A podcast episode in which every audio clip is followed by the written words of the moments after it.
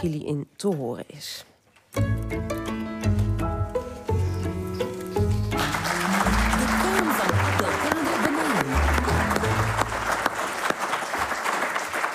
Ze gingen in de jaren 30 van de vorige eeuw om met de grote intellectuelen van die tijd. Ze waren communisten. Ze vochten voor gelijkwaardigheid op vier continenten. Hun namen zijn Otto en Hermina Huiswoud. Een pauwkoppel met een ongelooflijk verhaal vol passie en betrokkenheid. Otto Huiswoud werd in 1893 geboren in Paramaribo, 30 jaar na de afschaffing van de slavernij. Otto was reislustig. In de jaren 10 van de vorige eeuw meerde hij aan op de grote vaart en ging aan de slag als matroos. Ontevreden over de werkomstandigheden aan boord stapte hij af in New York. En deze beslissing veranderde zijn leven. De wijk Harlem is op dat moment het brandpunt van de zwarte emancipatie, genaamd Harlem Renaissance. Intellectuelen, kunstenaars, activisten en schrijvers werken aan een nieuwe cultuur. Otto wordt lid van de Communistische Partij. En vanaf dat moment zal zijn handel en wandel onder het vergrootglas komen te liggen van veiligheidsdiensten.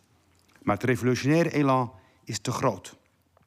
Bij de oprichting van de Communistische Partij in de Verenigde Staten is hij aanwezig om een resolutie aan te laten nemen die de vrijheidsstrijd van zwarte mensen onderdeel maakt van de op handen zijnde wereldrevolutie. Waar strijd is, is ook liefde. Hij ontmoet Hermina, die op dat moment zich inzet voor de burgerrechtenbeweging in Amerika. Zij kwam uit de Franse Guyana. Ze trouwen en vanaf dat moment zijn ze onafscheidelijk. Ze gaan naar Europa, want ook daar moet de mens worden bevrijd. Beide zetten zich in voor het tijdschrift The Negro Worker, dat, dat de positie van de zwarte arbeider wil verbeteren. Hermina vertaalt artikelen naar het Engels. Vanuit Hamburg wordt het gedrukt en verspreid. Maar wanneer de nazi's aan de macht komen, vluchten de Bonnie en Clyde van de zwarte emancipatie naar Parijs. Onder schuilnamen trekken ze met het illegale tijdschrift in geheime koffers door Europa om het woord van verzet te verspreiden. In 1934 worden ze uiteindelijk gearresteerd en naar Nederland uitgezet, waar ze hun werkzaamheden onverdroten voortzetten. Terug in Suriname pakken de Nederlandse autoriteiten Otto op op verdenking van communistische activiteiten.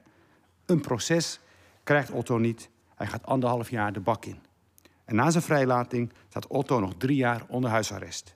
Ze verhuizen terug naar Nederland, waar ze zich gaan inzetten voor de vereniging Ons Suriname in Amsterdam.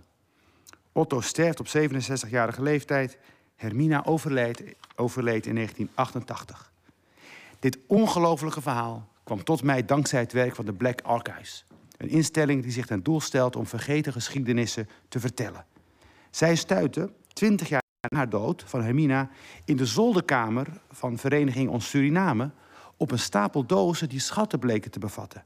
Het archief dat Hermina al die jaren had bijgehouden. Boeken, tijdschriften, pamfletten, foto's. De zolderkamer is de plek waar geschiedenissen liggen te wachten op ontdekking. Maar toch, Otto en Hermina waren uniek. Larger than life. Onvergetelijk. Ik wil een Netflix-serie van 20 delen over dit onwaarschijnlijke leven... met in de hoofdrol Manoushka Segela-Breveld en Gilly Koster.